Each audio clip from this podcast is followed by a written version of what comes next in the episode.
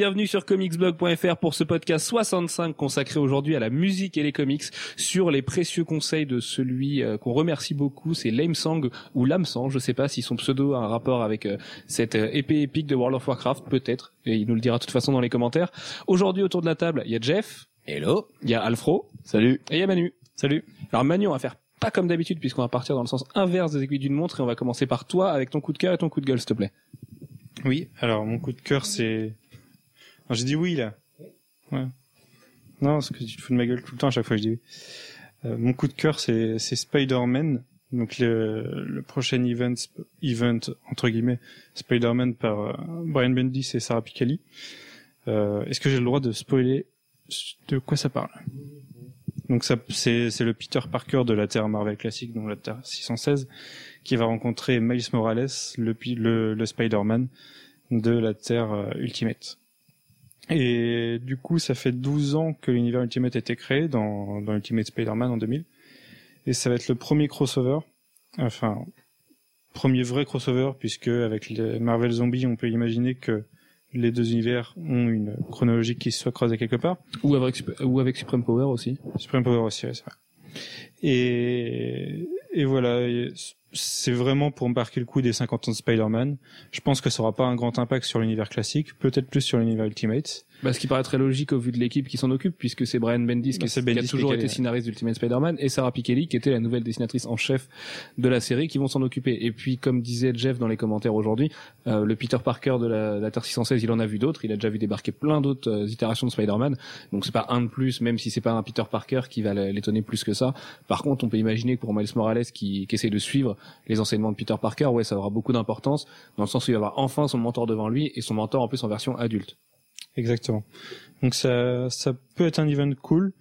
Euh, je pense qu'il y en a qui, qui gueuleront contre cet event, il y en a qui adoreront. Moi, je pense juste que ça va être cool, qu'il faut, il faut le voir comme un, un, un truc fun pour les 50 ans de Spider-Man et pas forcément aller plus loin. Bah, de toute façon, ça arrive en plein pendant l'œil du cyclone Avengers vs X-Men. Donc oui, on peut imaginer que c'est pas un vrai event, c'est pas un vrai crossover euh, au sens qu'on l'entend avec toute la communication qui, qui, qui englobe un, un event en général. Mais euh, voilà, ça fera plaisir. Et puis si c'est réussi, pourquoi pas? Euh, De toute façon, ça, ça implique rien derrière. Enfin, je veux dire, on n'est pas obligé de voir les Ultimates débarquer euh, dès demain dans l'univers Marvel.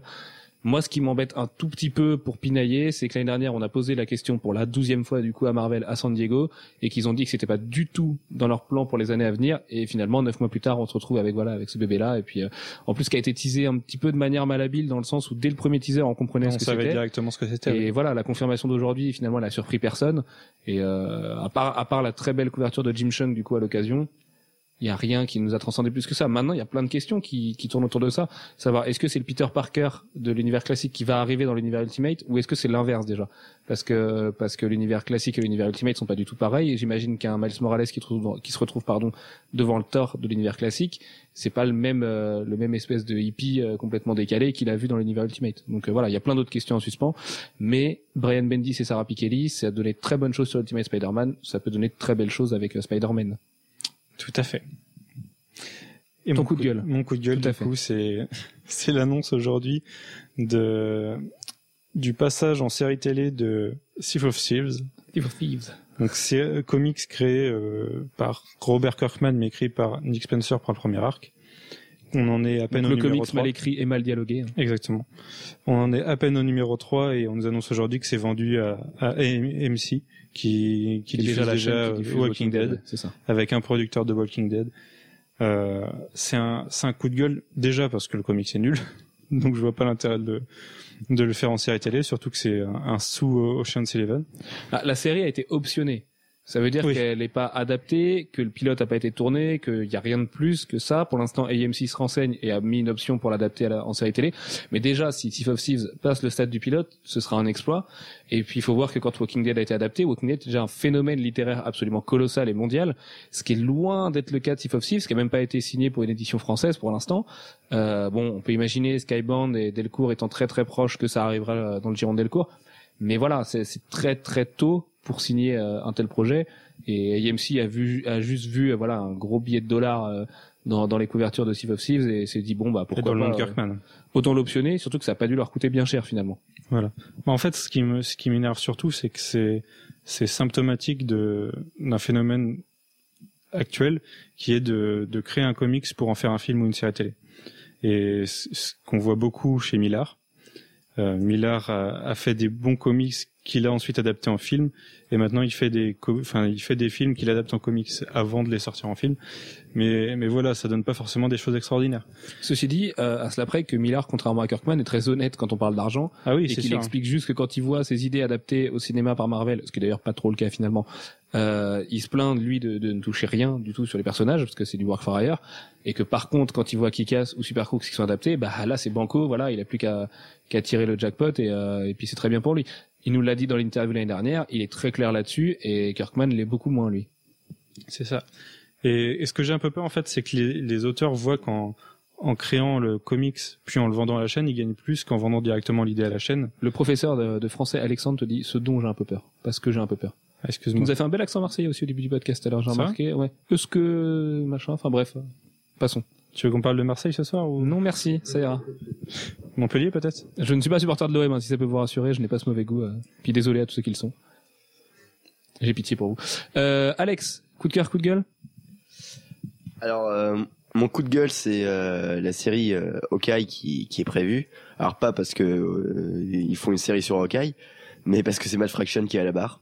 Et euh, j'aimerais bien voir David Aja avec euh, avec, Avec un, un bon un scénariste. bon scénariste. Et enfin, il avait fait un très bon épisode avec Warren Ellis, mais euh, là, fait, voilà, j'aurais bien aimé. On fait d'ailleurs un coucou appuyé à ce lecteur qui nous a envoyé une lettre euh, il y a deux semaines à la boutique en nous dessinant euh, sur cette lettre et euh, en me représentant avec un No More Mac Fraction comme si j'étais la sorcière rouge. Alors pas que je je je, je rêve de m'habiller comme la sorcière rouge parce que je pense que vous feriez des cauchemars, mais euh, ça nous ça fait très plaisir cette lettre et donc on te fait un gros bisou. Voilà, Alex, je t'en prie. Surtout qu'on t'a déjà vu en Emma Frost et on n'a plus envie de revoir ça. Alex, je te prie de ne pas parler de notre petite sauterie comme ça. Très bien. Et donc oui, euh, cette histoire que qu'Hawkeye revienne euh, quelque part. Surtout quand tu t'apparentes à Cyclope en plus, je trouve ça absolument dégueulasse ce que tu me fais là.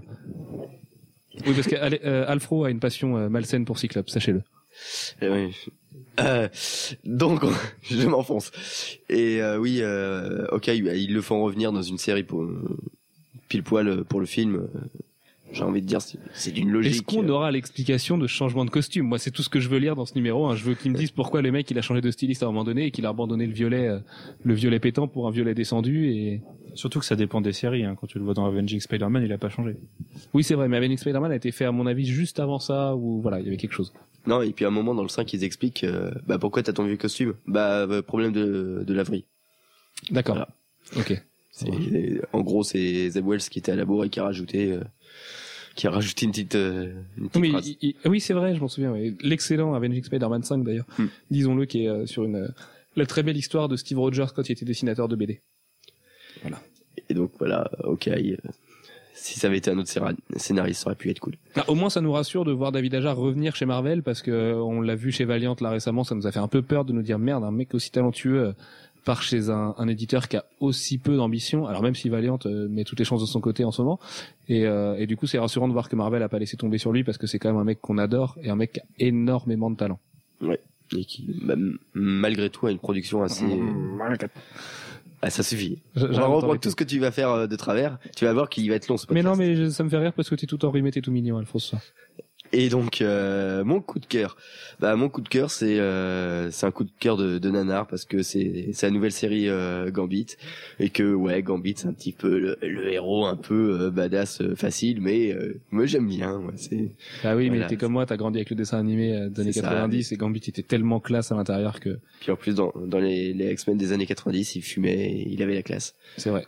maintenant il... On imagine au moins que Peter Milligan ne sera pas à la barre puisque Peter Milligan déteste ce personnage plus que tout. Il l'avait tué la dernière fois qu'il l'avait écrit.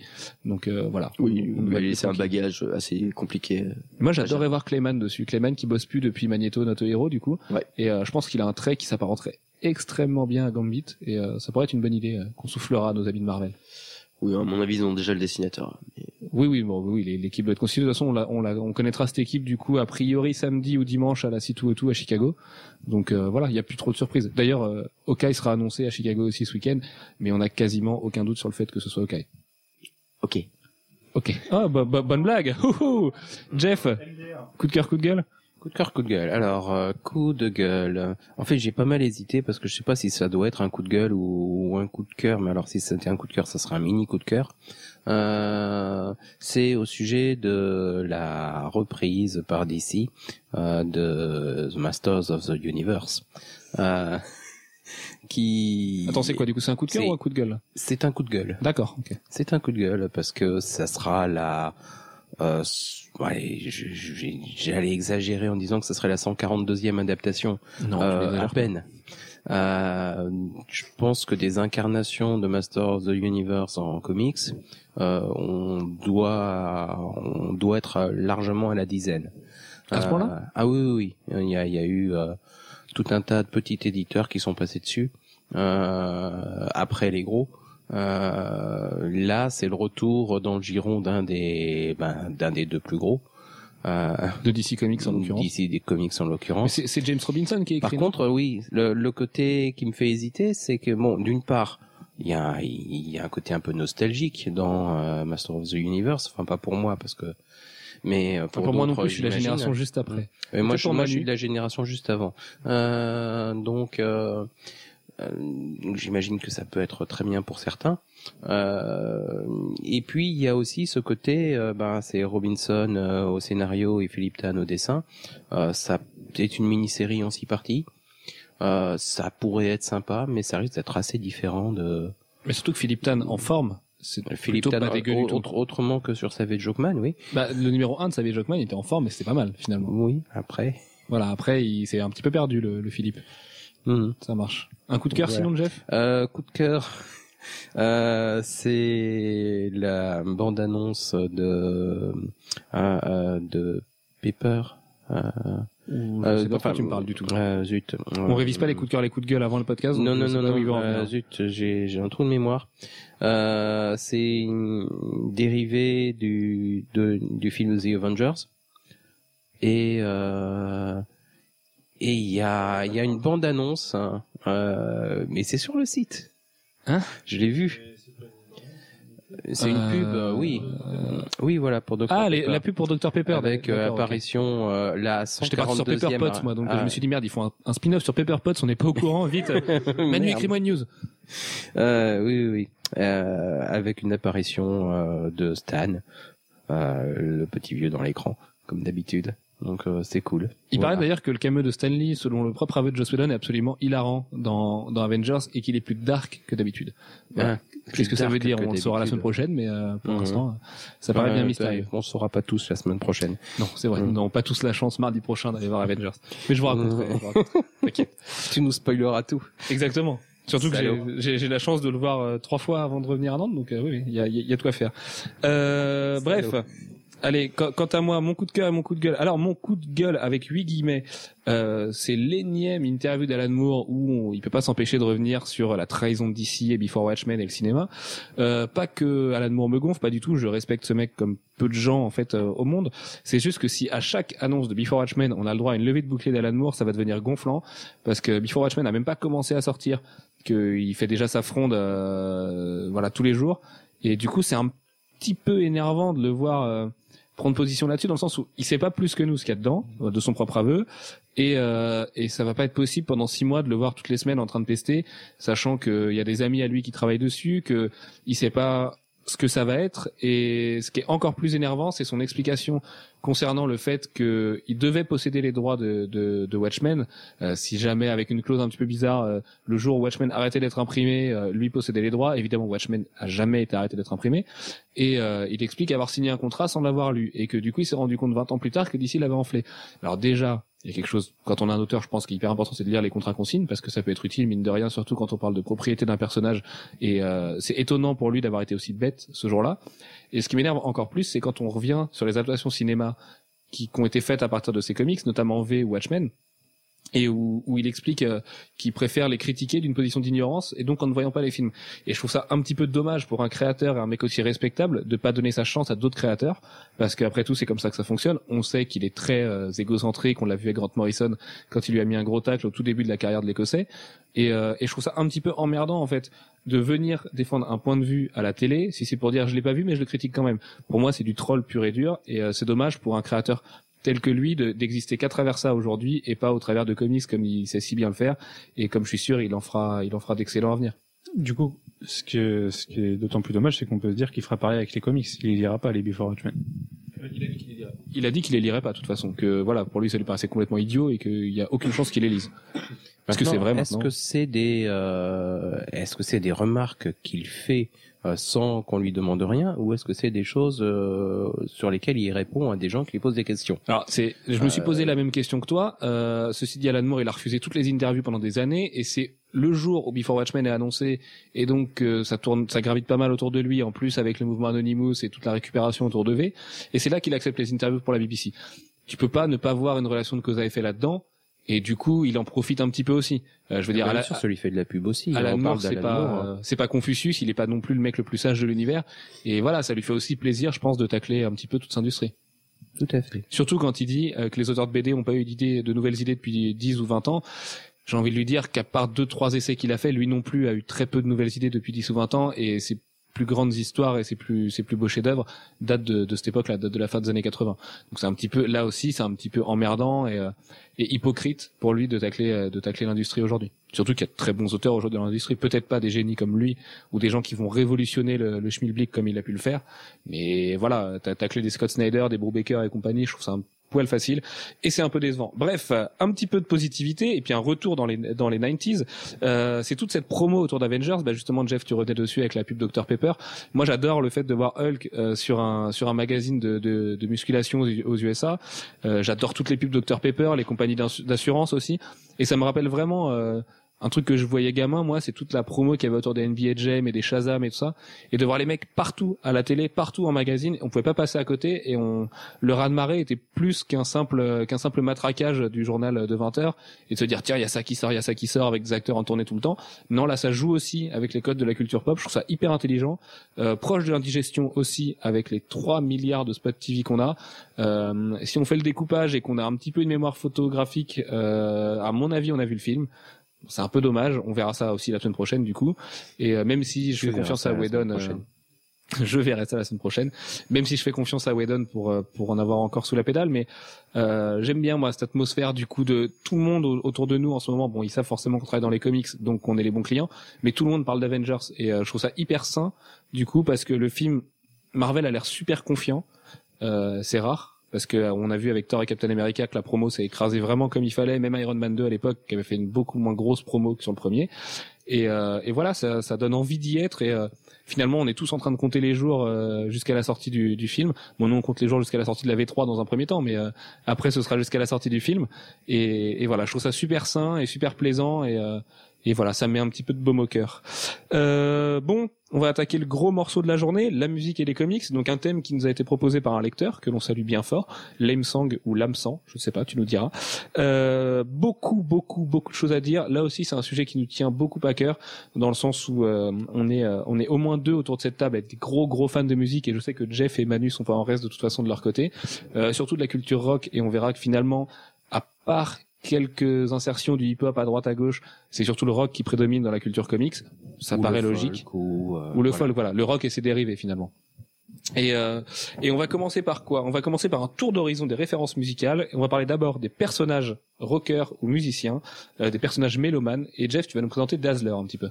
Ah, Je vais présenter Dazzler. Oui, je Eh sais que, écoutez, tu, que c'est tu une- mets la même tenue Alors c'était une époque où euh, le disco régnait en maître euh, et les hum, Burn et Claremont ont inventé une mutante, hein, une mutante qui euh, générait de la lumière à partir du son. Plus il y avait de son, plus elle générait de lumière et euh, voilà, c'est son pouvoir. Elle a Euh, une chance, et- Dazzler, dans son histoire. C'est qu'il y a le, le glam rock qui est apparu après, et donc ils lui ont mis une guitare, et comme elle avait toujours un look de nana, euh, voilà, super sexy, super moulant, on a, on nous a fait avaler que c'était une rockeuse, du coup.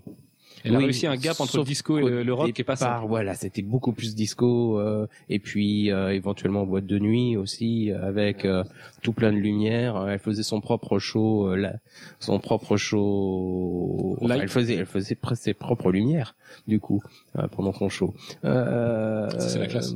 Ouais, Ça fait moins- la claque. Moins Enfin, de travail pour les intermittents, mais bah, il fallait aussi qu'elle le masque, donc euh, puisqu'elle est une mutante, elle peut pas révéler son pouvoir, donc euh, voilà. Euh, et ben Dazzler, elle va même avoir droit à son propre, euh, après une introduction euh, par Byrne et clairement dans les X-Men, Uncanny X-Men, elle a droit à son propre titre pendant une cinquantaine de numéros.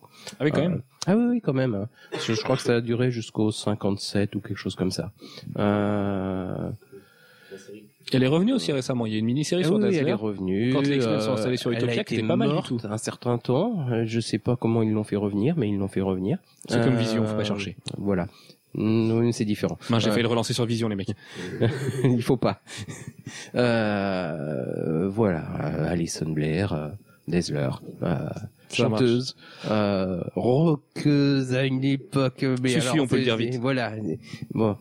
Euh, D'ailleurs, tiens, à propos de rockeuse, il y en avait une, Lila Cheney, euh, dans euh, euh, qui était apparue dans les New Mutants, qui était apparue, je crois, la première fois dans les New Mutants Annual, et qui euh, euh, non dans le Mutant Special et un et qui était une mutante qui se téléporte et euh, qui était euh, euh, la- le leader d'un groupe de rock intergalactique.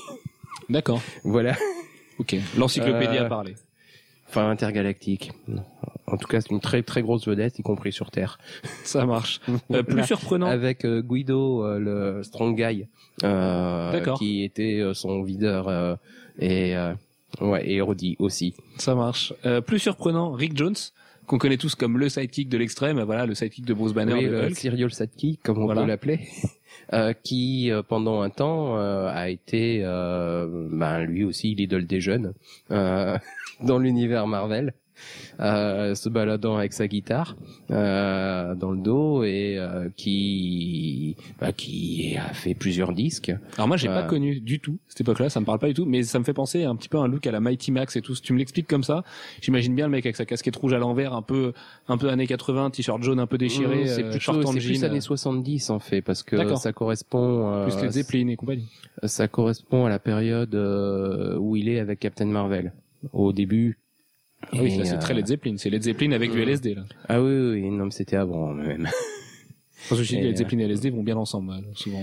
voilà. Euh, et mais je crois que même dans les années euh, 90, euh, il est encore euh, censé euh, produire des disques. D'accord. Voilà. Mais de temps en temps, voilà, il va de temps en temps en studio. Puis de temps en temps, il a, il a de nouveau du succès. Ok. Euh, du, co- du côté de de- d'ici maintenant, Alex, euh, on va retrouver le héros le plus métal. Celui-là, on peut pas passer à côté. On y reviendra maintes fois tout à l'heure. C'est Lobo. Ouais, Forcément. Bah, créé, créé par des métalleux. Donc euh, forcément, euh, avec tout l'attirail. Hein, euh, C'est une création de Giffen et Bisley, euh, Lobo. ouais, Ouais. c'est ça. Donc deux Britanniques bien bien amateurs de guitare saturée. Ouais. Qui, euh, qui lui donne un look, euh, bah voilà, grosse euh, moto. euh, enfin, Bah, son visage est très proche du corpse paint, la Ouais. pratique qu'on voit dans le black metal où les mecs se peinturent la gueule avec du noir et du blanc. Et c'est clairement un appel à ça, même si c'est peut-être The Main Man. le The Main Man. The Main Man, Le, oui, The Main Man. Le, Ouais. le, le- le, le mal alpha quoi. Oui, le man. Oui, si on peut dire. D'accord. Euh, et, principal. et donc Lobo qui a souvent des, des t-shirts de groupe de métal euh, parce que c'est plus marrant comme ça. Euh, souvent du trash de l'époque, voilà. euh, je pense à Metallica. Il a dû avoir un t-shirt Anthrax aussi une fois quand Scott Ian l'a je écrit. crois qu'il y en a un Slayer aussi. Un Slayer, bah forcément. Euh, et donc Lobo, voilà, à chaque fois qu'il apparaît, c'est simple. Quand on le lit, on imagine vraiment, voilà, un petit Angel of Death qui démarre derrière, un bon gros riff. euh, Ouais, on entend les guitares saturée. saturées. Ouais, c'est euh, de toute façon l'hu- l'humour euh, de la série, euh, c'est euh, c'est très Hellfest. voilà, c'est ça sent la bière et puis euh, c'est c'est marrant quoi. Ça marche. Euh, du coup, bon, on va pas s'attarder sur lui parce qu'on va y revenir tout à l'heure en évoquant Scott Yann. Euh, Jeff, toi, tu voulais revenir sur les nombreuses apparitions des Beatles dans les comics. Euh, Oui, Dieu sait qu'ils sont respectés, les quatre garçons de Liverpool. Il y en a eu pas mal, mais euh, bon, La plus marquante, c'est peut-être le mariage de. Oui, et- enfin, c'est pas un vrai, une vraie apparition. Là, c'est c'est plus dans le Marvels euh, de euh, d'Alex Ross et euh, et Kurt Busiek où il y a une ils introduisent mettent les Beatles dans le euh, Dans les grands dans le éléments de l'histoire. euh, ouais, non non public, non ouais. c'est pas c'est c'est plus un caméo euh, un clin d'œil qu'autre chose. Euh, je sais pas d'ailleurs si ça avait pas été il y avait pas déjà été dans la scène originale mais je m'en souviens pas. Euh, ils sont apparus aussi ils ont fait de la couverture de différents euh, comics Marvel. Euh, voilà mais c'est pas eux qui vont avoir euh, les premiers un, un titre qui va leur être consacré. Euh, je crois que le premier à avoir vraiment un titre qui lui est consacré, c'est Alice Cooper. Euh, ça dure qu'un seul numéro, c'est le Marvel Premier 50, et euh, il passe beaucoup de temps dans une camisole de force et, et, et un hôpital psychiatrique. Bah, Alice Cooper, de toute façon, il est vraiment représentant. Puis il a beaucoup utilisé un petit peu, en plus, l'imagerie de la, de la culture pop et des comics. Et, euh, et c'est pas étonnant, en fait, de le retrouver en comics aujourd'hui. Non, pas du tout, effectivement. Surtout que lui-même est un amateur de comics, d'ailleurs. Moi, je pense que je pense que si s'il s'est retrouvé dans un Marvel Premier au milieu des années 80, euh, c'est pas un hasard. Euh, D'ailleurs- c'était vraiment un choix de sa part. super marrant, mais il faut savoir que les, les pontes de Marvel invitent fréquemment des groupes euh, de- du, du métal extrême ou de la culture extrême, mais qui sont complètement inconnus du grand public. Là, je pense à Dillinger Escape Plan, qui est connu très peu de monde finalement, à part les gens qui aiment le madcore et, euh, et le métal, euh, le, chaos metal comme ils appellent ça, euh, bien que ce soit ridicule tous les dérivés du nom du métal. Et, et c'est juste purement hallucinant de voir un article sur le site officiel de Marvel disant tiens aujourd'hui on a accueilli Dillinger Escape Plan, alors que ces mecs-là ils remplissent des toutes petites salles quand ils font des tournées partout dans le monde. Et voilà, c'est la même scène que Converge et tout. Et c'est, je pense que les mecs de Marvel cachent un, un sacré sens musical et un goût prononcé pour les groupes un petit peu underground. Ce serait pas, ouais, voilà. Et Joe Quesada a un petit peu le look, comme dit Alex. Euh, quoi qu'il a, oui, il a aussi un look pour faire des barbecues en plein été euh, comme un gros nanar. Mais euh, euh, bref, on va revenir les sur les, les musiciens euh, qu'on qu'on parlait de comics ou qui ont fait des comics ou qui évoquent les comics fréquemment. Le premier d'entre eux, c'est Glenn Danzig, Jeff, euh, musicien de connu pour The Misfits, Et le groupe, pas la série. et qui a été le fondateur dans les années 90 d'un d'une start-up du comics qui s'appelait Virotic euh, avec tout un tas de titres euh, ben le, dans le titre Virotic, il y a déjà la partie érotique, on enlève le V. Euh, il y avait tout un tas de titres qui étaient effectivement dans cette veine, euh, plus euh, en même temps une relance de euh, euh, ben, de des créations de quelqu'un qu'il admirait beaucoup, qui était Frank Frazetta, Ah, Euh, voilà, avec en particulier euh, les, les premières adaptations euh, en BD à partir des peintures euh, de Frazetta, euh, donc Death Dealer en particulier. Euh, et il y a eu des très très gros cartons euh, de euh, d'estime et de euh, et commerciaux euh, pour euh, pour Virotic pendant euh, euh, de ce fait. Bah, Frazetta et tout ce qui est l'esthétique Conan, finalement, qu'on peut regrouper sous la bannière de l'esthétique Conan, c'est des vrais modèles pour plein de groupes de métal, surtout de l'époque. Euh, moi, je pense à Manowar, par exemple, qui a des, qui sur scène a des habits, on dirait des cimériens. Euh, et il y a plein de groupes à l'époque qui auraient utilisé toute cette image-là, un peu guerrière, un peu brute, un peu euh, gros muscles et cheveux longs, avec euh, avec une frange absolument dégueulasse sur l'avant. Euh, voilà, c'est pas étonnant de, de voir Denzing du coup s'être lancé là-dedans. Par contre, on peut regretter le fait que ce soit super bas du front et que ça donne vraiment l'image du métal à base de pierres, de et de trucs un petit peu, euh, un petit peu dommage, un petit peu, euh, enfin, les, les trucs qui font un petit peu rager Christine Boutin finalement. Voilà. Euh, mais je pense qu'elle les regarde même pas là, c'est même pas la peine, ça, ça atteint. De toute façon, elle, elle a pas de culture, donc euh, elle peut pas regarder ça. Euh, deuxième musicien qui ô combien connu, ô combien respecté, c'est euh, l'immense Scott Ian, enfin l'immense, euh, surtout par le talent plutôt que par la taille. Euh, ce, ce petit monsieur guitariste d'Anthrax qui a fait une chanson qui s'appelle I Am de l'eau, euh, directement adaptée de Judge Dredd, euh, qui a fait une reprise de Trust aussi, antisocial. Bah oui, euh, voilà, au moins Trust aura été connu à l'international au moins une fois dans leur vie. Euh, qui est guitariste d'un autre groupe dont j'ai perdu le nom, qui est mortel avec le chanteur d'Every Time I Die et qui est du, du- espèce de pop punk euh, qui passe super bien, qui était au Hellfest l'année dernière.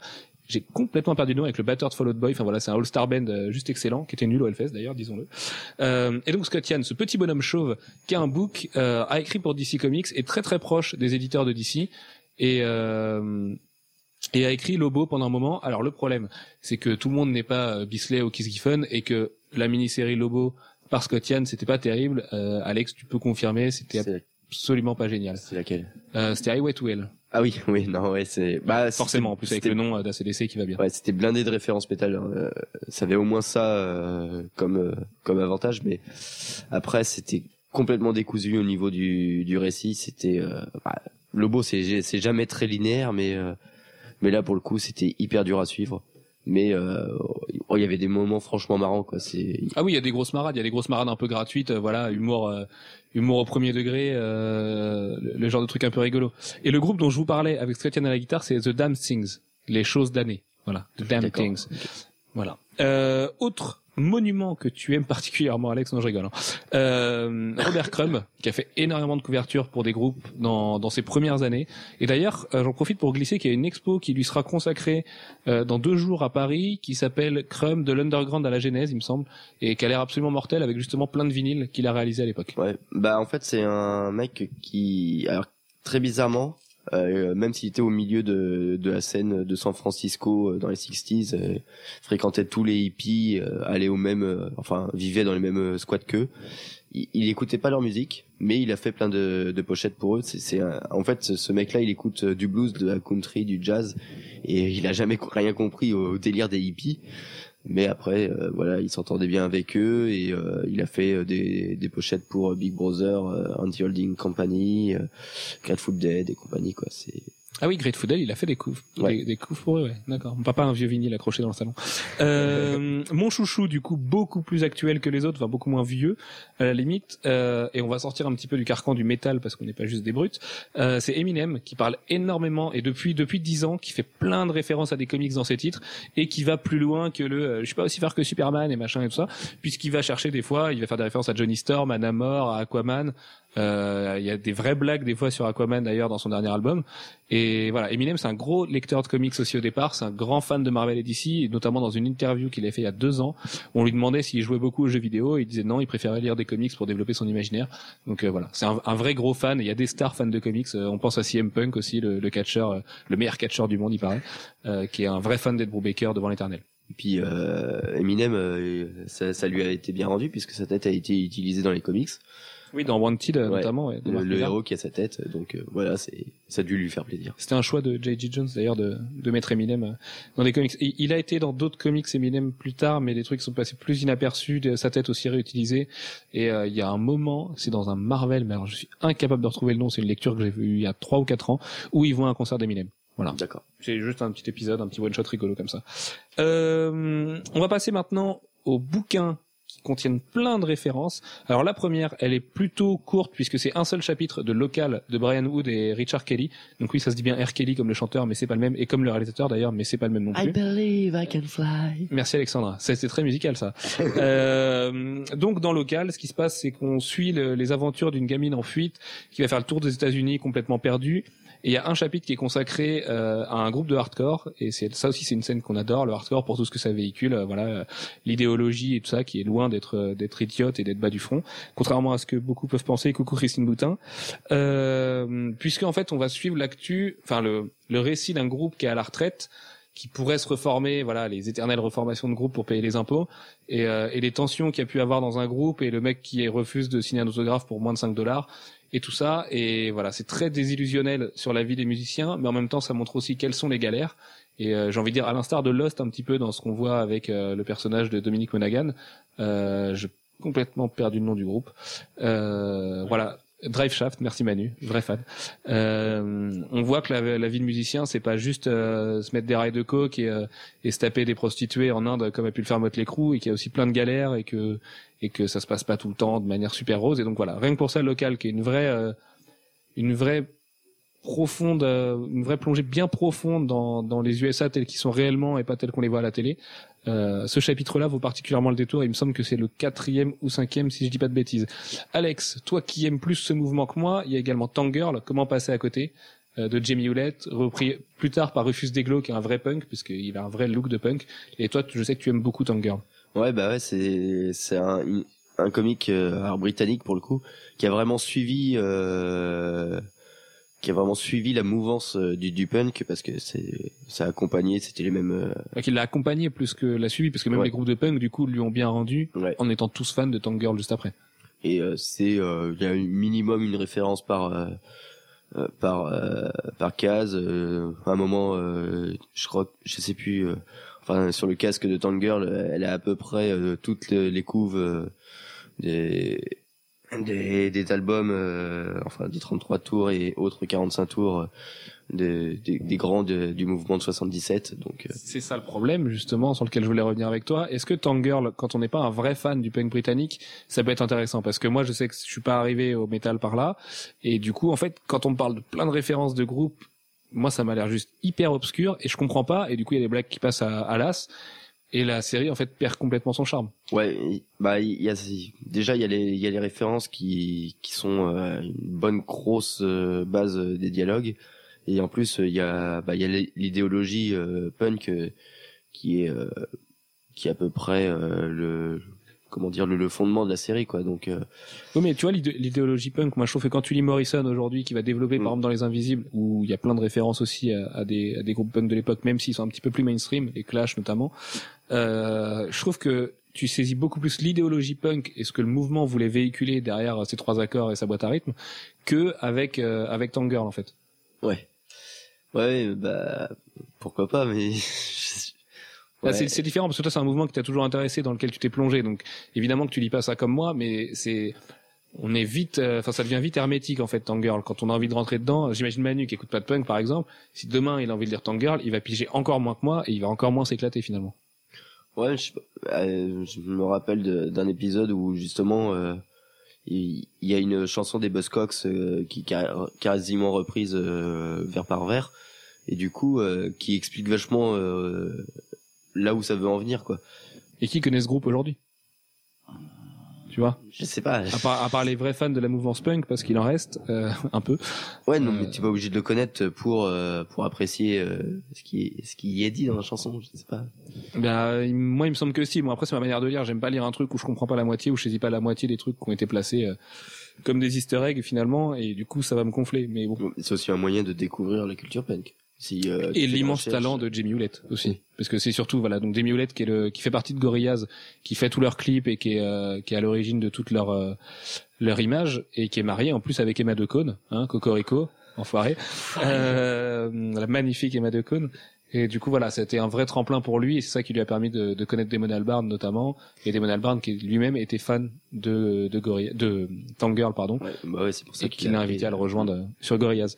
Manu, pour que tu parles un petit peu dans ce podcast, tu voulais revenir toi sur un truc beaucoup plus récent, sur Scott Pilgrim, qui lui aussi est blindé de références. Oui, Scott Pilgrim, c'est c'est très référencé niveau musique.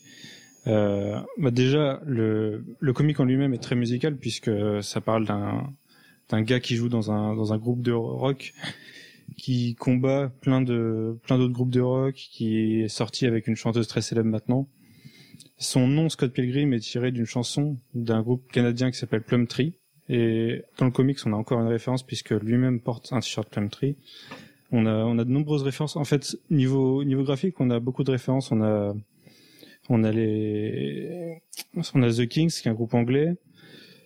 On a les Smashing Pumpkins en t-shirt. On a, on a, on a, Que des groupes de qualité pour l'instant.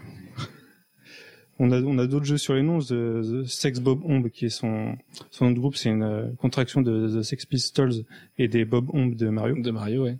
On a Young Neil, enfin Neil Young, non Young Neil, qui est l'inverse d'un chanteur canadien qui est Neil Young. Euh, on a des références aux Rolling Stones quand Scott écrit une chanson pour euh, Envy Adams. Et Tu viens de nous apprendre à tous que Neil Young était canadien. Je te dis, je te dis chapeau. Ouais, pas Alex. quand, euh, quand Scott écrit une chanson pour Envy, c'est en fait une reprise exacte de NG de, des Rolling Stones et en fait il remplace juste NG par Envy. Même si au final euh, Envy ne comprend pas la chanson, elle comprend pas l'intérêt. Donc c'est un, c'est un peu une, une moquerie envers ça. C'est ouais, c'est ultra référencé à ce niveau-là. Et il y en a d'autres que je peux. Vas-y Manu, je t'en prie. Il y en a d'autres que Alors je- qu'Alex essaye de chanter. que je, je, je, je- dont je me souviens plus tellement il y en a. Mais oui, c'est très référencé. c'est très référencé. Et puis beaucoup de culture indie, euh, indie rock. Enfin voilà, c'est Scott Pilgrim, c'est vraiment le le, le, le, truc, le, voilà le, comics qui va catalyser l'indie des années 90, comme dit Alex, avec tous ces groupes un petit peu bizarres, avec des t-shirts un peu jaunes. Euh, du côté du gothic metal, encore une fois, c'est nom affreux pour caractériser le métal. Et si vous êtes hermétique à ça, je pense que vous allez pas vous y mettre demain. Euh, avec le comics Within Temptation, qui a été dessiné par, euh, Romano Molenar, euh, qui est un habitué du, du Lille Comics Festival et qui est plutôt pas mal finalement. J'ai beau ne pas aimer Within Temptation et trouver scandaleux leur position euh, euh, sur euh, sur l'affiche du Hellfest cette année, euh, le comic c'est plutôt sympatoche. Voilà, c'est rigolo en fait, c'est un petit peu romancé, c'est euh, c'est bien dessiné en plus parce que Romano Molenar est bourré de talent, c'est un mec qu'on retrouve chez Topco assez souvent. Et euh, j'imagine que si j'avais un groupe et que j'avais réussi dans la musique à un moment de ma vie, j'aurais bien aimé avoir un comic sur moi. Je pense que ce serait super cool en fait. Donc euh, voilà, je les envie un petit peu et puis euh, Oh, Et c'est puis des le- trip sympa, ouais. et puis voilà, puis leur chanteuse est absolument euh, délicieuse, donc il y, a, y a pas de quoi s'en plaindre jusque là. oui. J'avais noté les invisibles. Bon, du coup, on est revenu dessus, mais Alex, est-ce que tu saisis une référence particulière que fait Grant Morrison euh, à la culture punk dedans? Je crois qu'il y a un de ces, il y a un de ces, euh, ces chapitres qui s'appelle Anarchy in the UK. Ouais. Et c'est l'une des plus évidentes. Mais Il y a John Lennon aussi dedans. Oui.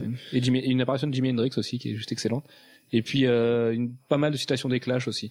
Mais euh, voilà, The Invisible, il va avoir l'avantage de reprendre ce qu'est la culture punk et de la démocratiser auprès d'un public qui n'est peut-être pas du tout punk ou affilié à ce mouvement-là ou amateur de ce mouvement-là et qui va pouvoir quand même l'assimiler de la même manière que Matrix va se reposer sur plein d'idées punk finalement si on gratte un petit peu et qu'on surinterprète un petit peu la chose et, euh, et personne le sait finalement.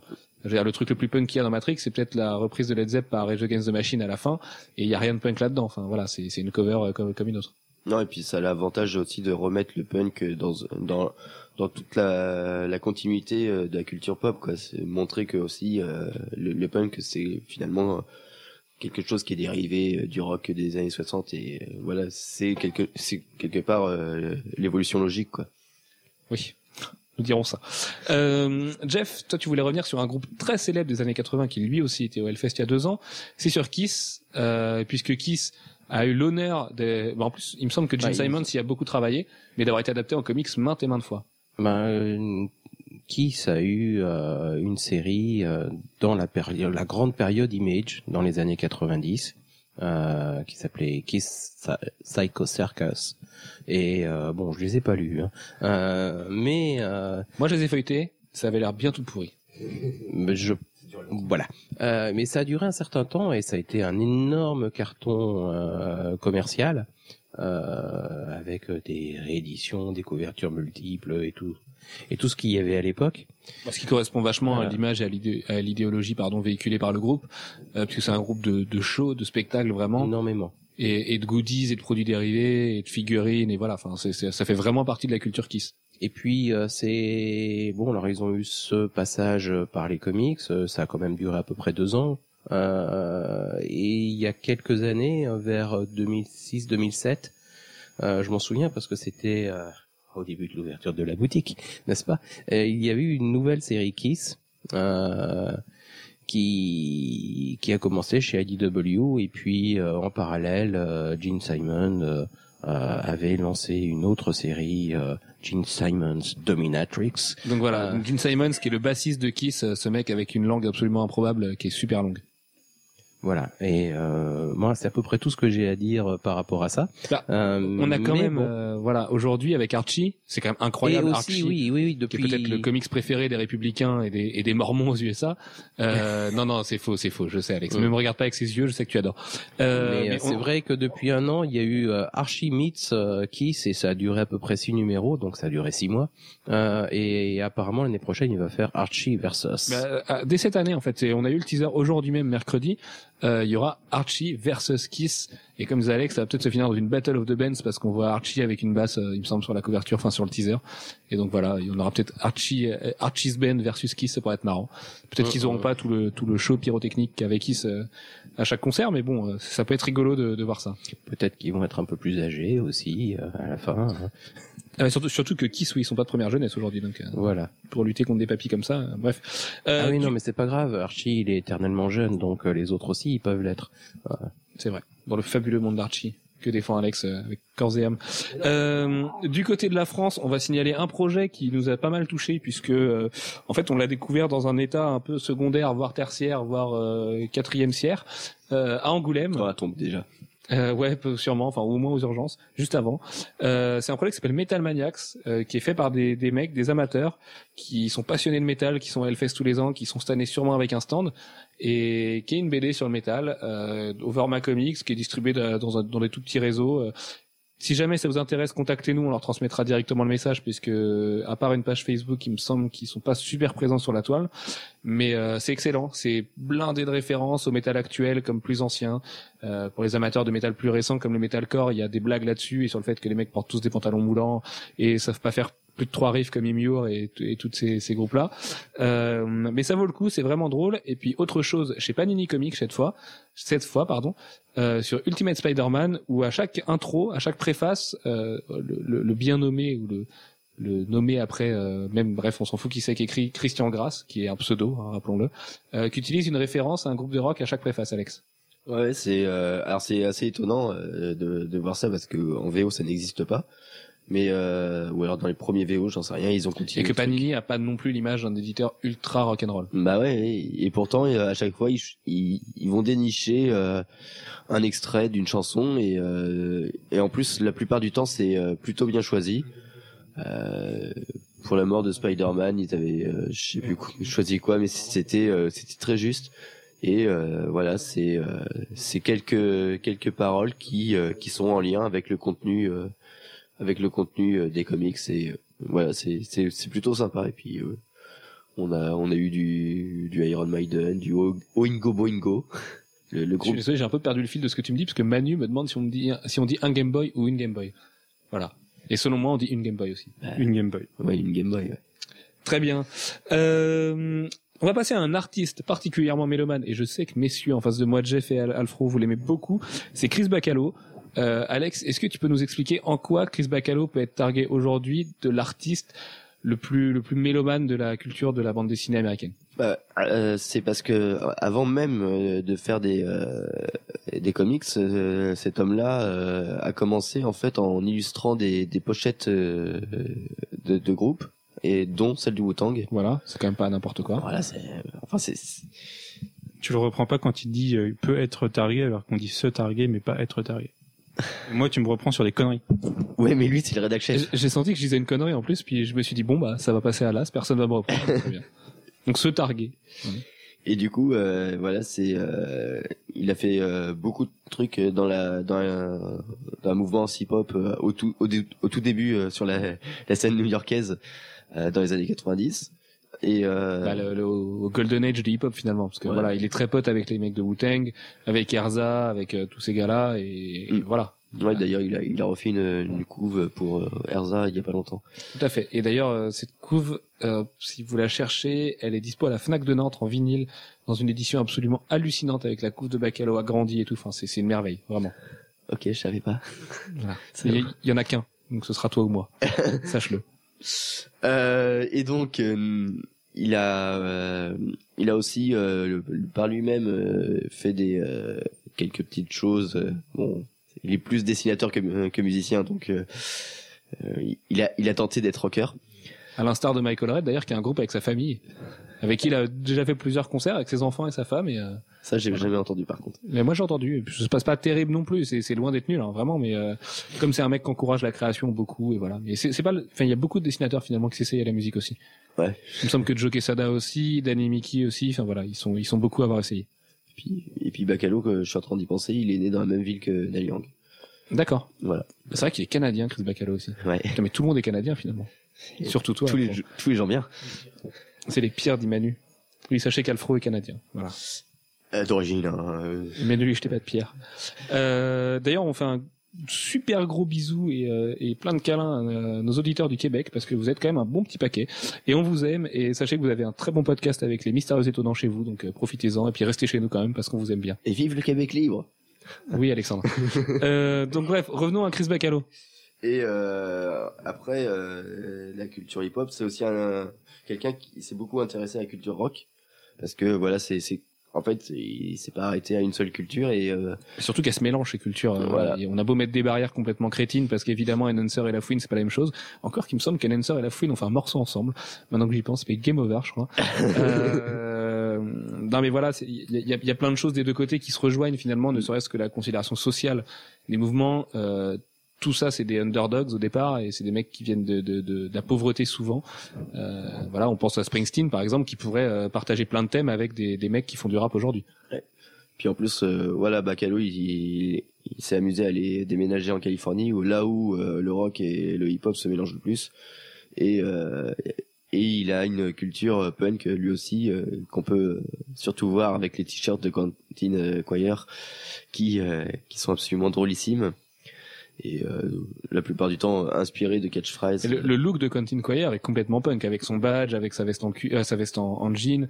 Enfin voilà, il y a vraiment quelque chose chez Quire qui fait de lui un punk, ne serait-ce que sa crête rose. bah c'est pas pour rien qu'il a été inventé par euh, Quietly qui lui-même euh, est hérité du, du mouvement punk Eh ben, plus punk que la scène écossaise aujourd'hui, il y a pas. Hein. Quietly aussi a été un gros gros punk et, euh, et fan de cette mouvance-là, un peu moins aujourd'hui, mais euh, c'est sûr que oui, voilà, le personnage, euh, il, il a des racines bien ancrées dans, dans cette culture-là.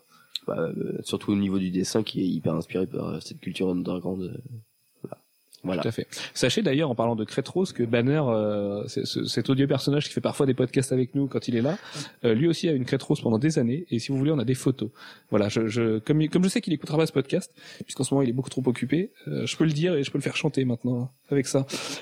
Au sujet de Bacalo, il y a également la mini-série Death, écrite par Neil Gaiman, euh, que je viens de dévorer là euh, ces, derniers jours, euh, où on vous suit les aventures dans la deuxième mini-série de Foxglove, une, euh, une pop star, une rock star qu'on voit dans la première mini-série dans un petit bar underground à faire un concert, voilà, avec des paroles très proches de The Cure et, et- de ce genre de mec, enfin de ce genre de groupe.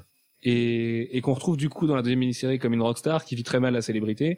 Et, euh, et on sait de quoi il parle Bacalo quand il parle d'un Roddy quand il parle d'un impresario quand il parle de tout ça on sait de quoi il parle et ça, ça transpire le vrai. Alors ça peut paraître con à dire et, et un peu euh, un petit peu barré mais c'est vrai vraiment. On sent qu'il qu'il sait ce que représente cette culture il sait euh, comment ça fonctionne euh, voilà comment se gère un concert et, et genre de choses. Et même si on imagine que Neil Gaiman qui est lui aussi un mélomane euh, l'a bien aidé voilà le mec il a une vraie crédibilité là-dedans Ouais, et puis euh, c'est- voilà, c'est aussi euh, le les années de galère quoi, parce que mine de rien, euh, être Roddy dans les années 90, euh, ça devait pas être marrant tous les jours. hein. Le CBGB et compagnie, il a dû les écumer. Donc euh, voilà, c'est peux-tu détailler le CBGB Alexandre? Alors le CBGB, c'est le club new-yorkais le plus euh, le plus connu, le plus célèbre, pas le plus grand, hein, loin de là, il est complètement délabré et maintenant il a été transformé en musée parce que la ville de New York a gentiment décidé de le fermer. Merci. Euh, C'était comment le, le maire euh, au nom italien? Là je sais plus le républicain qui a soi-disant euh, cliné New York avec Voilà. plein de flics et partout je sais plus j'oublie son nom à chaque fois C'est c'est- cet odieux personnage qui a osé fermer le CBGB. Bah, ceci dit, il y a énormément de clubs underground à New York aujourd'hui. Hein. Enfin, je veux dire, c'est, ça reste là. New York, ça reste l'endroit où il y a un concert mortel tous les jours. Euh, Giuliani. Julie. Euh, Merci Manu. Euh, voilà. Enfin, je, je, les, les clubs new-yorkais, c'est juste de la folie, la programmation tous les jours, toute l'année. Donc, euh, Ouais. Il y en a d'autres, ils se sont rattrapés. Oui, mais le CBGB, c'était euh, l'espèce de de mec euh, de, de, de tous les concerts. C'est c'est là qu'ont commencé les Ramones, euh, Patti Smith et compagnie. Donc j'ai envie de dire, voilà, mais bon, c'est euh, dans les années 90, il était encore euh, il était encore là et donc euh, Chris Bacalo a sans doute euh, dû traîner des caisses de, de matos sur sur ses planches. C'est bien possible. Euh, autre auteur que tu aimes, alors bizarrement, parce que tu nous en as eu du mal tout à l'heure, c'est Matt Fraction. Euh, avec son son Casanova dans lequel il y a pas mal de références et je pensais également à Kieron Gillen. Alors les deux sont proches pas que parce que ça sort chez Icon, mais avec son phonographe, phonogramme euh, qui est une ode à la musique. Du coup, euh, voilà, notamment le teaser pour annoncer son retour il y a pas longtemps qui s'appelait One More Time avec euh, avec l'image de Daft Punk et, euh, et qui est là aussi une vraie, euh, qui sont deux vraies odes à la musique. Euh, alors phonogramme, ça a le malheur d'être dessiné par euh, Jamie McKelvey, mais il y en a plein qui aiment. Mais euh, c'est euh, ouais, c'est quelque chose qui, alors là pour le coup, qui est complètement assumé, euh, puisque ce n'est que des références à la musique et euh, c'est quelque part presque une histoire de la musique, quoi. C'est une histoire de la musique pop plus qu'autre chose, mais et du coup, oui, c'est c'est hyper intéressant pour ça. Je veux rajouter un truc parce que du coup, ça c'est quelque chose que j'avais pas du tout pensé au départ, mais il y a toutes les adaptations euh, dans un tout autre registre euh, d'opéra euh, fait par euh, Craig Russell.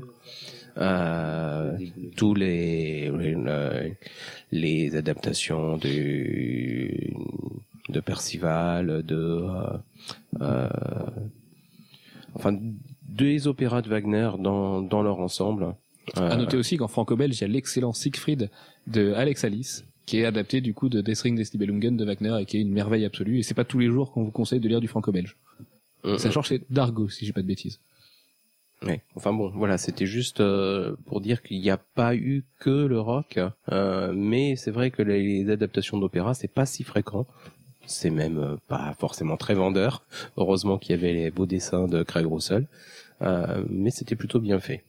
Voilà, Pour continuer et finir du très coup, bien fait. sur les liens euh, qui, qui lient euh, la culture comics et la culture rock, il y a évidemment les séries télé et le cinéma.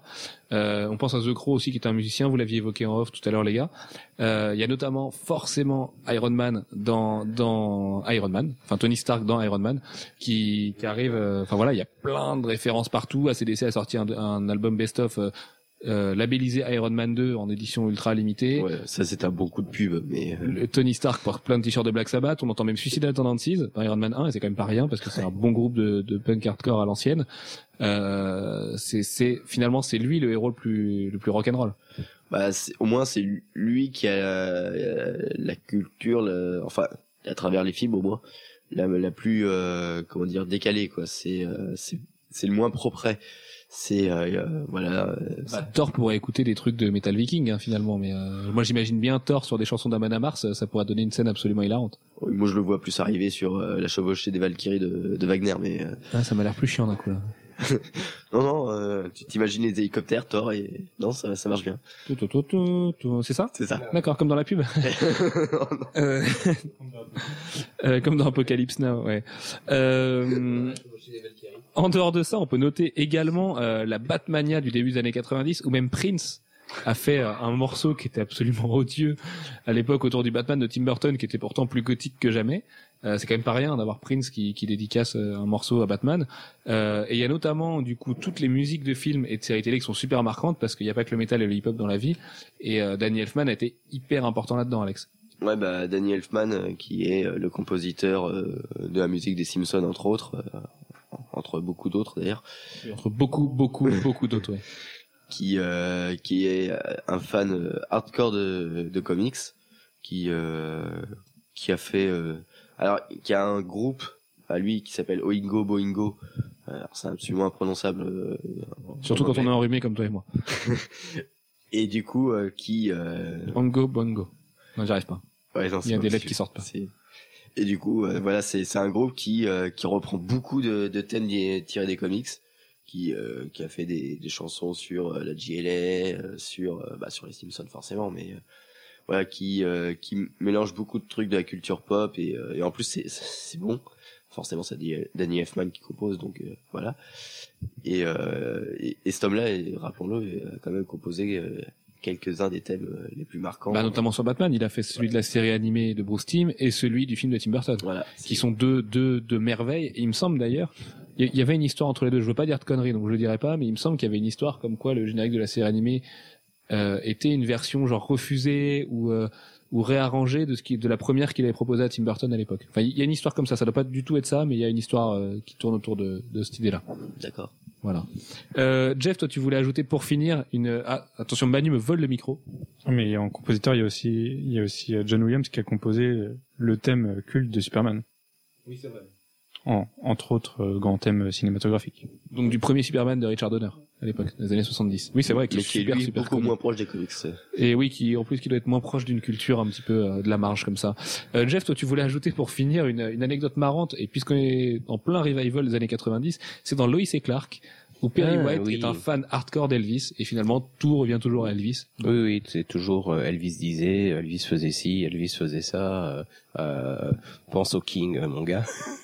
Euh, voilà, il y a, il y, a, il y avait ça mais il y, avait un autre truc que je voulais rajouter. C'est par rapport à une sortie récente aussi, en VF, euh, qui est Eternal Descent, euh, qui, alors, je ne les ai pas lus. Euh, mais il paraît que c'est truffé de références euh, au rock euh, et au rock euh, metal, hardcore, et que ça, et qu'en plus c'est bien. Bon, alors maintenant, je l'ai pas lu, euh, donc je peux pas en dire plus, mais euh, voilà. En parlant de hardcore et avant la question bête, euh, Jamie Jasta, chanteur de Hatebreed et présentateur sur MTV, est un fan hardcore de comics et il me semble que ses potes de Terror euh, sont le sujet d'un concert dans un comics image, mais c'est pareil, c'est le genre de titre image que j'aime bien, qui font pas plus de deux numéros. Euh, ça devait être dans un numéro 2. Je, je vous retrouverai ça, je vous le mettrai euh, dans le. Non, c'est pas dans Alien, non. Mais c'est le même genre de série. Enfin, tu vois où je veux en venir, Alex. Euh, donc voilà, il y a un concert de terror en moment, et les concerts de terror c'est toujours mortel. Et Scott Vogel avec ses belles leçons de morale. Voilà, c'est toujours des, des grands grands moments. Euh, question bête de la semaine quel est le plus beau moment de musique et de comics pour vous? Quel est le je, je, je sais pas, ça peut être une chanson d'Eminem, ça peut être euh, ça peut être euh, un chapitre de Local, enfin voilà, de tous les trucs qu'on a évoqués aujourd'hui ou même d'autres parce qu'il y en a beaucoup qu'on n'a pas cités mais parce que le podcast ne peut pas faire trois heures. Euh, quel est votre plus beau souvenir? Et je vais commencer avec toi Alex parce que je vois la la, la peut-être complètement déconfite de Jeff. Bah moi ça va être hyper bateau mais c'est euh, le fait que le thème d'Iron Man soit Iron Man de Black Sabbath parce que c'est une espèce de de dans, euh, Notez que tu portes un t-shirt où c'est écrit Metal Man et c'est la vieille armure d'Iron Man avec la tête d'Ozzy Osbourne. voilà c'est parce Forcément. que voilà ça ça induit euh, quand ils ont repris ce thème là de de cette hyper euh, connue chanson de non, de cette chanson hyper connue c'est pas grave, c'est pas grave. Euh, On a un peu de mal aujourd'hui donc c'est pas grave, on s'en veut pas. euh, bah c'était juste parfait quoi c'était euh, une espèce d'évidence métacosmique euh. Me laisse pas chanter. Donc j'imite très mal J'aime- ta voix. Euh... C'était parfait. Et donc euh, du coup, voilà, c'est euh, avoir associé ça euh, à ce moment-là. En plus, euh, ça a été parfait euh, ensuite parce que tous les marching bands pendant les matchs euh, de, de football américain reprenaient ce thème et ouais, il y a une espèce d'engouement autour de Bah, cette c'est un des chanson. meilleurs riffs de l'histoire du rock, de toute façon, Ouais. Iron Man. Alors que c'était une chanson qui avait fini par disparaître parce qu'elle date de 70, 12, 13, un truc comme ça ouais. hyper vieille quoi. Et euh, les gens avaient tendance euh, à l'oublier. Et, voilà, c'était l'une des meilleures chansons au monde. Et voilà, c'est c'est hyper bien que que ce soit arrivé. À noter qu'Ozzy la joue en live et qui sera au du coup en tête d'affiche dimanche soir de cette année et qu'il aura comme guitariste Zach Wild de Black Label Society que vous avez vu dans Californication ou dans Sons of Anarchy et Slash le guitariste des Guns N' Roses et que c'est à pas manqué parce que l'année dernière c'était réellement mortel Ozzy et que c'est un monsieur euh, très gentil et très courtois en plus figurez-vous. Euh, Manu, quel est ton plus beau moment de musique et de comics? Ah, Pour moi, c'est justement le, on en parlait il y a, il y a quelques instants seulement, le, le générique de la série animée Batman. Parce que ça, ça réveille tellement de souvenirs, c'était tellement génial de, de voir ce générique et de savoir que derrière ça va être un, un épisode magnifique. C'est, voilà, pour moi c'est la symbiose absolue. Ça marche. Moi j'en ai deux. Euh, bah, j'ai justement les pochettes du Wu-Tang de Chris Bacalo parce que quand j'aime euh, aller chez un revendeur indépendant euh, chercher des vinyles, bah, ça me fait complètement halluciner de tomber sur un de mes artistes préférés en comics, surtout sur une pochette de Wu-Tang qui est un groupe que j'adore. Et l'autre qui est beaucoup plus nanar et que j'assume qu'à moitié et j'ai honte de le dire, c'est la chanson Hero de Nickelback sur Spider-Man parce que en fait elle correspond à un moment de ma vie où j'étais pas très vieux et je l'ai trouvé absolument magnifique cette chanson et, euh, et j'aime bien Nickelback, j'aime bien le big rock et le genre de trucs qui servent de jingle pour le catch et, euh, et je trouve ce morceau toujours aussi mortel aujourd'hui, je me l'écoute assez souvent honteusement chez moi entre deux Nine Inch Nails et euh, et en fait euh, voilà, je, je trouve cette chanson absolument magnifique et elle colle pour moi à Spider-Man maintenant. Mais moi, toute la BO de Spider-Man 1, je l'ai en, en CD et, et je l'adore. Mention spéciale aussi d'ailleurs, comme on le disait il y a deux semaines, Manu, avec la BO d'Avengers, qui est très très proche de ce que pouvait être la BO de Spider-Man à l'époque, et qui va contenir des groupes comme Buck Cherry, euh, Five Finger Death Punch, enfin voilà, des trucs de big rock US euh, et de glam rock et des trucs cool. Jeff, est-ce que tu as eu le temps de réfléchir? Oui, j'ai eu le temps de réfléchir. Heureusement d'ailleurs, parce que ça, j'ai séché longuement. Euh, mais euh, oui, non, non, il y a, il y a quand même un, un souvenir sympa. C'est la, euh, le générique de la série télé Batman euh, des années 70. C'est la Adam Euh, West. Ça fait une très belle sonnerie de portable nanar aujourd'hui, euh, cette chanson. Ah oui, non. Ça, et puis euh, éventuellement, mais... Spider-Man c'est- aussi, de- du, du vieux dessin animé. Spider-Man. Oui, oui, ça aussi, ça aussi, mais moins, ça, ça me fait moins rire. J'ai- J'aime bien, j'aime bien, mais ça me fait moins rire. Spider-Man, Spider-Man. dans le premier film. Bref. Ah oui, d'accord, ok, j'ai pas fait attention. mais ça me fait un tout petit peu moins rire et puis euh, parce qu'en plus dans l'autre il y a, y a une armée de euh, de d'onomatopées, de bruitages euh, qui se joignent à tout ça. Ça, ça fait vraiment des bandes son très sympas à écouter. Euh, Ça peut te faire une bonne sonnerie de texto aussi, du coup, les, les aussi. ces onomatopées. Euh, et puis l'autre l'autre chose à laquelle j'avais pensé, euh, c'était euh, effectivement Lobo euh, avec Sa moto intergalactique et et ses chaînes. Moi, Lobo, je l'imagine bien écouter un bon Municipal Waste aujourd'hui en 2012 ou un bon Trash Talk, un truc, un truc de bonhomme qui sent la bière. Puis D'ailleurs, euh, Lobo revient chez DC. euh, Ça a été annoncé dans Deathstroke numéro 10 ou 11, je crois, mais avec un look complètement nul à chier. Et c'est une couve de Rob Liefeld. alors ça, ça serait dommage. Ouais, non, non, mais c'est un, un relooking by Rob Liefeld. Enfin voilà, un truc, un truc un petit peu regrettable. Bon, on imagine que ça toujours aussi métal. Hein, ceci dit, il a toujours, il aura toujours la tête du chanteur de Behemoth et, et voilà, ça changera pas. Mais, euh, mais bon, c'est un petit peu dommage. Euh, sur ce, on vous dit à la semaine prochaine pour le premier podcast après l'ouverture de la V3. On vous donne rendez-vous lundi prochain à 17h pour l'ouverture de la V3. Ça y est, on est prêt ou presque. Euh, il reste à fignoler deux trois choses, mais euh, on espère que vous serez au rendez-vous. On compte sur vous. Et puis sachez qu'il y aura une petite nouveauté jeudi prochain. Euh, enfin voilà, vous verrez. On vous donne rendez-vous pour le podcast 66. Sur ce, on vous fait plein de gros bisous et on vous dit à la semaine prochaine. Ciao ciao. Salut. Bye bye.